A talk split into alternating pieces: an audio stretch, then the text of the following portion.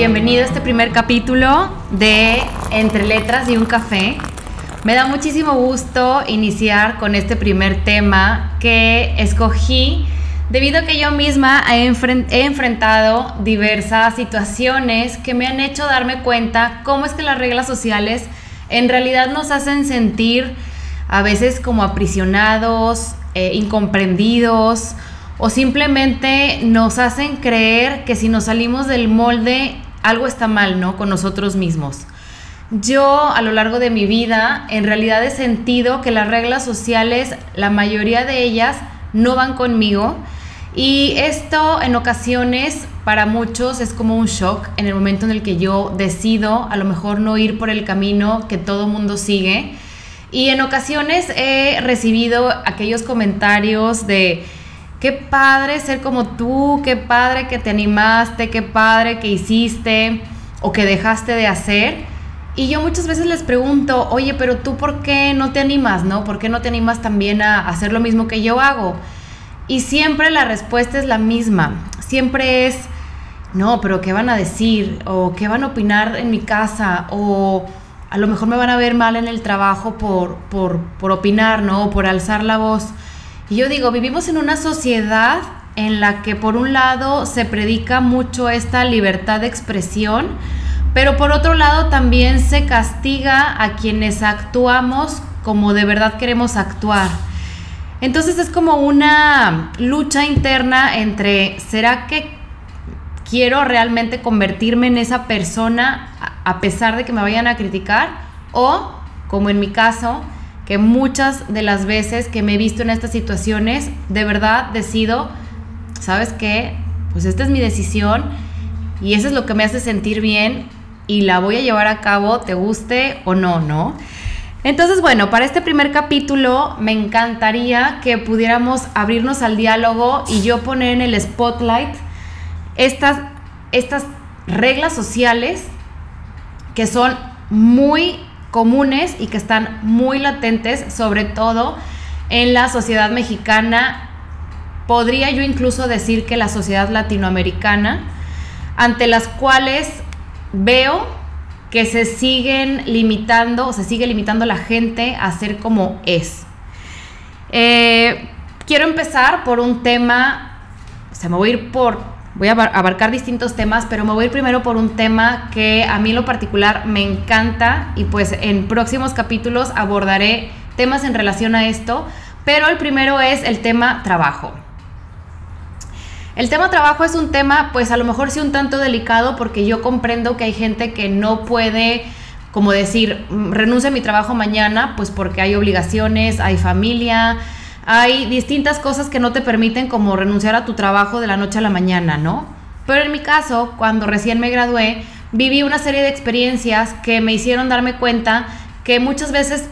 tener en tu currículo diferentes trabajos en realidad no ensucia ni tu perfil ni tu persona como tal, sino que muchas veces te brinda las herramientas que necesitas para convertirte en esa persona que de verdad quieres llegar a ser, o a descubrir lo que de verdad te apasiona para enfocarte en ello. Eh, en este caso pues hablo por mí, porque por ejemplo en el tema de trabajo yo en muchas ocasiones me vi juzgada porque la gente me decía, ¿cómo que vas a renunciar a tu trabajo? Y esto me, pa- me pasó en varias ocasiones, porque yo cuando me gradué tenía toda una lista de trabajos o tenía inquietudes de desempeñarme en distintas áreas. Yo, al ser comunicóloga, pues me encanta la escritura, me encanta el platicar, me encanta... Eh, me encantaba el lado organizacional, entonces pues tenía una serie de cosas que quería descartar, y la mejor manera de hacerlo pues es mmm, poniéndote en la situación o agarrando ese trabajo que te permite ver si te gusta o no, ¿no? Entonces para mí fue, pues sí, de, man- de alguna manera fue bastante sencillo encontrar un trabajo que pues decir yo, me gusta o no me gusta, ¿no? Entonces bueno, yo en mi currículo a lo largo del tiempo pues sí, tuve bastantes Eh, empleos, siempre bajo la misma línea de la comunicación, sobre todo de la escritura, pero eh, yo sí llegué a escuchar de muchas personas oye, es que parece que no sabes ni lo que quieres, o se ve muy mal que una persona tenga eh, tantos trabajos en su currículo. Y yo decía, pues no entiendo por qué, al final yo me siento muy segura. Yo, afortunadamente, los trabajos que, en los cuales renuncié, pues yo trabajaba muchas veces por proyecto, no porque yo buscara que fueran proyectos, sino porque así se me fue dando. Entonces, para mí en realidad fue muy fácil como decir, bueno, este proyecto no me gustó, y no me gustó a lo mejor por el ambiente, no era lo que yo esperaba, o a lo mejor simplemente no hay ni para dónde crecer, ¿no? Entonces, bueno, para mí era pues relativamente sencillo, sobre todo al ser mucho más joven en ese entonces, era recién graduada, y si, me, si se me daba la oportunidad, pues ¿por qué no la iba a tomar, no? Entonces, bueno, en el tema trabajo, para mí sí fue una, pues un impacto que la gente me juzgara o sentir que la regla es te tienes que quedar en ese trabajo, te guste o no, porque la gente te va a ver mal. Y en realidad yo lo que iba viendo conforme pasaba el tiempo es que en ocasiones la gente te juzga porque ellos mismos no se atrevieron o no se atreven a tomar la decisión de de verdad ponerse las pilas y buscar un trabajo que los haga sentir satisfechos o que realmente los llene. Porque yo, en lo personal, me fui dando cuenta que si bien iba subiendo de puesto o de sueldo, pues lo que a mí me llenaba era hacer lo que me apasionaba, más allá del sueldo, que por supuesto que es algo importante, tener ese ingreso que te permita, pues no sé, a lo mejor comprarte aquello que quieres, ahorrar para lo que, no sé, lo que se te ocurra, o irte de viaje. O sea, cada quien tiene sus objetivos en cuestión de dinero, ¿no? Pero en mi caso, sí era más importante llegar a ese trabajo que me hiciera sentir plena, que me hiciera levantarme con ánimo en la mañana, y más allá de que el dinero o no el dinero, era como, oye, pues es que yo estoy en búsqueda de lo que me haga feliz a mí, porque hay personas allá afuera que me juzgan o que me señalan cuando, pues oye, pues no se analiza a lo mejor tú si realmente estás satisfaciendo esa necesidad de estar en un trabajo que te haga sentir bien, ¿no? Entonces, bueno, esta es la primera regla social que, me, que, me, que siempre me ha resonado y que siempre ha como causado en mí un cortocircuito, porque digo, qué bonito sería si todos nos atreviéramos a encontrar ese trabajo de nuestros sueños, ¿no? Porque a quién no nos ha tocado ir, no sé, al súper, al banco, en un restaurante, y que la gente te haga jeta o que la gente te conteste mal y que, que te den ganas de decirle, oye, pues si no te gusta tu trabajo, pues consíguete otro, ¿no? Suena muy fuerte y obviamente no vamos a ir por la vida así como despotricando y diciéndole a la gente que cámbiate de, de, cámbiate de chip, cámbiate de trabajo, cámbiate de vida, pero a lo que voy con esto es que en realidad la regla social de tenerte que quedar en un trabajo solo como para quedar bien o para, que, para no manchar tu currículo, pues no viene mucho al caso cuando quieres, pues, ser una persona que se enfoque en cierta cosa, sobre todo si ya sabes el camino que tienes que tomar para llegar ahí, ¿no? En mi caso, pues yo descarté, afortunadamente, todo lo que quise, y afortunadamente hoy en día me dedico a lo que me apasiona y me levanto todos los días con ganas. Digo, obviamente, no te voy a mentir, hay veces en las que sí me cuesta levantarme de la cama, que digo, híjole, quiero descansar, o este cliente, qué pesado es, pero en el fondo, pues yo me construí ese trabajo o llegué a ese trabajo porque descarté, que creo que es algo muy importante cuando se trata de querer renunciar a una regla social, el estar seguro que lo que estás decidiendo es porque te va a llevar al camino o al lugar que tú esperas o que sabes que vas a llegar. Aquí quiero hacer un pequeño paréntesis para invitarte al Instagram de este podcast, Entre Letras guión bajo y un Café. Asimismo, si te gustaría que abordara un tema distinto al que estoy abordando el día de hoy, también me puedes escribir un correo a entreletras punto un café arroba gmail punto com. Continuamos. El segundo que me encantaría abordar el día de hoy en este podcast, en este primer capítulo, es un tema con el que probablemente te puedas identificar o conozcas a alguien que se ha enfrentado a esto. Sobre todo lo digo eh, que puede que sí, porque en mi caso, al ser mujer, sí fue algo un poco inesperado, sobre todo en una sociedad que espera que esto se, que no se lleve a cabo nunca, o que si se lleva a cabo, se lleve a cabo de una manera distinta. Y estoy hablando precisamente del tema de vivir solos. No, no sé precisamente cómo se viva esto del lado de un hombre. Yo creo que se vive de una manera un poco más relajada. No lo, no lo, no lo, puedo, no lo puedo saber porque pues, yo soy mujer, pero sí me he dado cuenta que cuando un hombre se quiere ir a vivir solo, no es la misma repercusión a nivel social que cuando una mujer decide tomar este camino, ¿no? En mi caso, me da risa acordarme porque yo, bueno, me gustaría dedicarle un podcast a vivir sola, pues solamente a eso, pero en mi caso, cuando decidirme a vivir sola, yo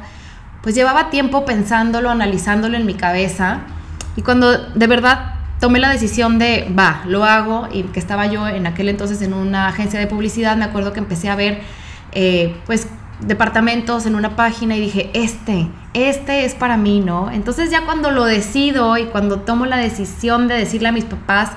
oye, este, me quiero vivir sola, pues yo armé una cenita, en mi casa pues es algo muy, era algo, bueno sí, sigue siendo algo común que nos reunamos con vinito, quesitos, carnes frías, a gusto, ¿no? Una plática amena, y yo dije, pues voy a planear eso para decirles, y la realidad es que nada salió como yo lo planeé, y ya cuando solté la bomba, pues me explotó en la cara porque no solo esperaban mis papás, y bueno, eso ya te lo, te lo contaré más adelante, pero la realidad es que esta, esta decisión que, que a mí me encantaría y que de verdad eh, siempre la recomiendo, eh, los papás que me lleguen a escuchar no vayan a creer que, que aquí ando yo metiendo cizaña, pero en realidad es una experiencia única e inigualable que te enseña tantas cosas que de verdad, bueno, eh, de verdad es algo que yo recomiendo altamente, pero sí debo decir que a como las reglas sociales nos dictan o nos dicen que es bueno o malo, sí te puedo decir que pues sí me tuve que enfrentar a varios comentarios, a varios murmullos,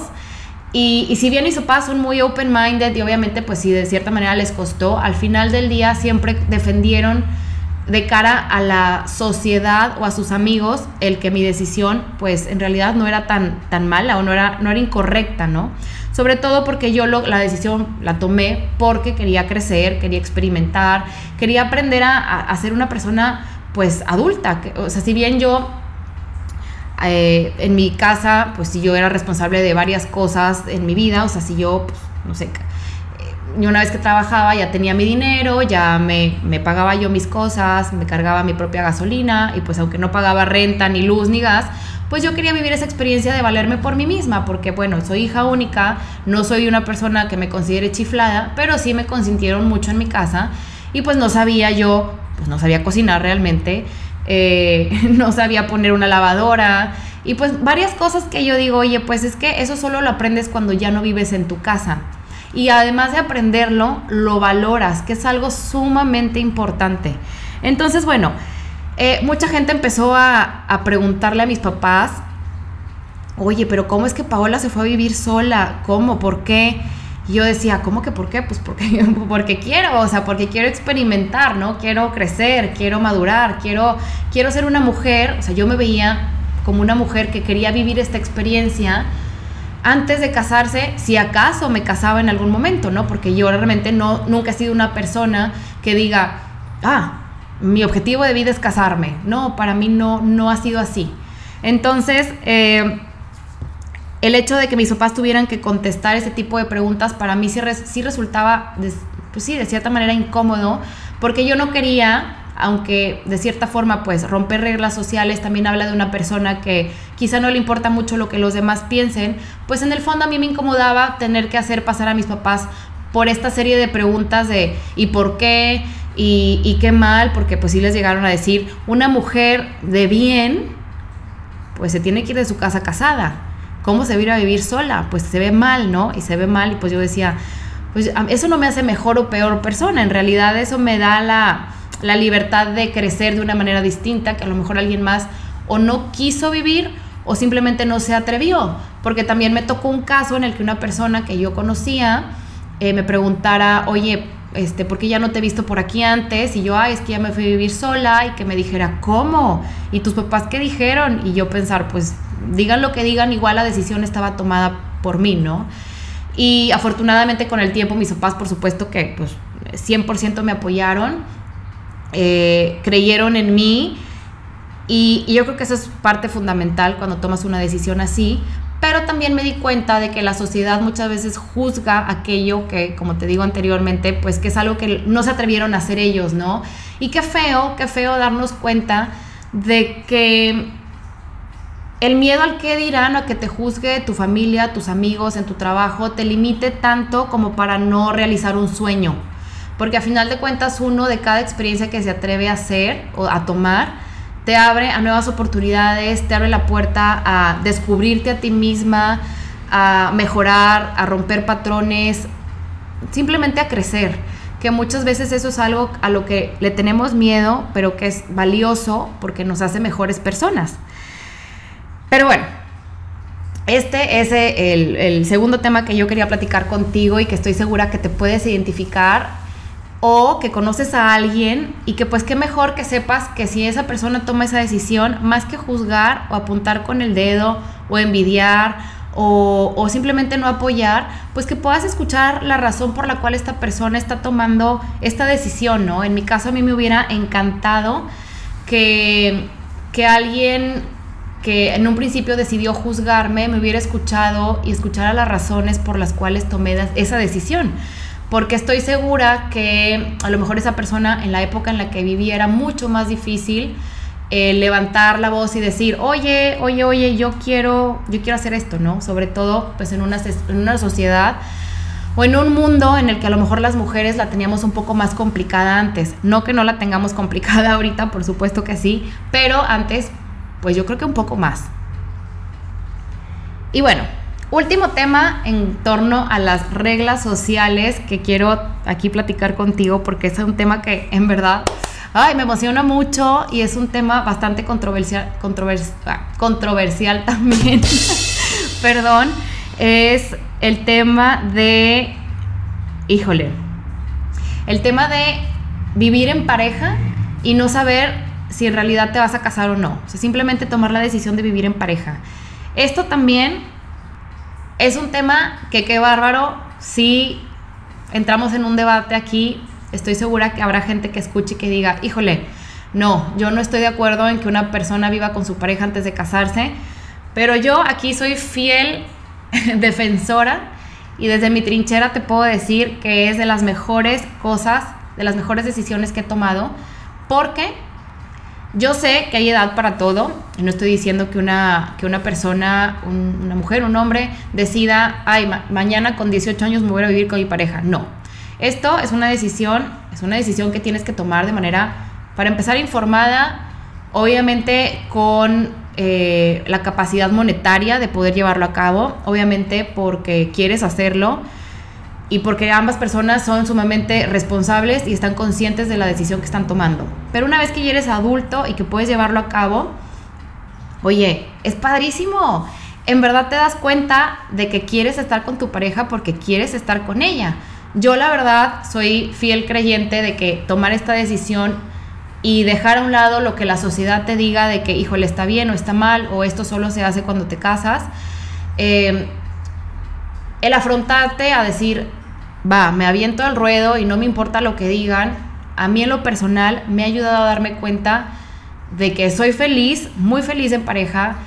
de que te conoces en las buenas, muy buenas, y en las malas, fatales. Y aún así, el querer seguir y el decir, va,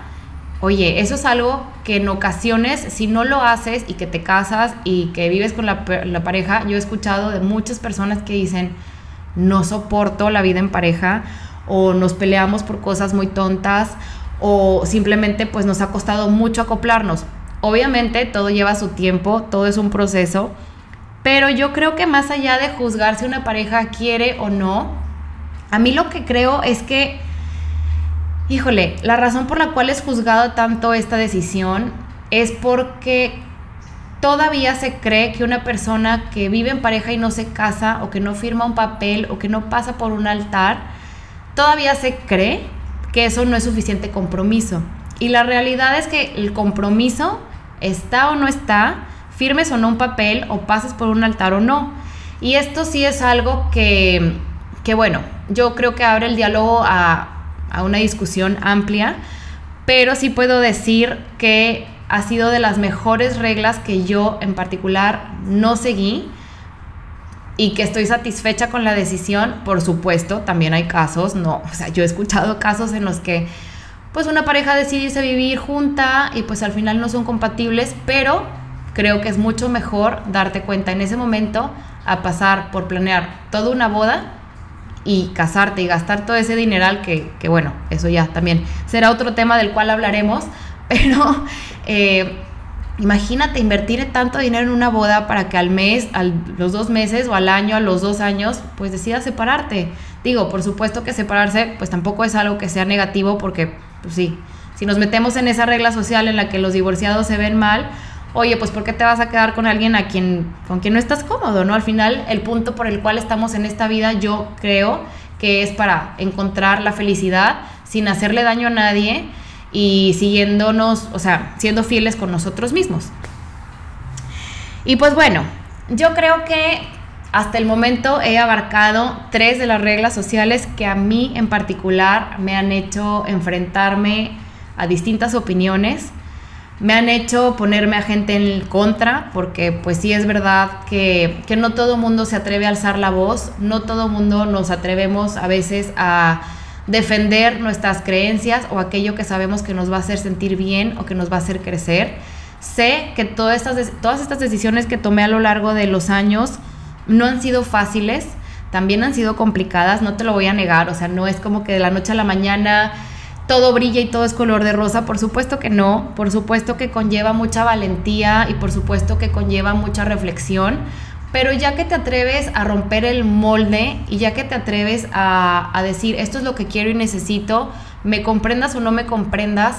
da una satisfacción tan grande en tu interior que de verdad vale la pena arriesgarte a que te señalen o a que te sientas tú como la oveja negra o que digan la rara, porque yo en realidad muchas, muchas ocasiones me he sentido incomprendida, me he sentido sola, he sentido que, que soy la rara porque se atreve a decir o se atreve a hacer, y pues la realidad es que, pues sí, por momentos a lo mejor te puedes llegar a sentir así, pero en el fondo, cuando volteas hacia atrás y dices, todas estas decisiones que tomé, todas estas reglas sociales que rompí, pues me han traído satisfacción, me han traído alegrías, me han traído retos, por supuesto, y he logrado crecer tanto como he querido crecer. Entonces, si tú allá afuera que me estás escuchando hoy, eh, sientes que en ocasiones no cuadras con el molde que la sociedad te ha impuesto, que sepas que el que rompas ese molde te va a llevar a lugares maravillosos, que sepas que en ocasiones va a ser complicado, pero también habemos gente aquí afuera que resonamos con eso, que nos sentimos satisfechos y que sabemos que si pudiéramos volver a tomar la decisión de romper esas reglas, sin duda lo volveríamos a hacer.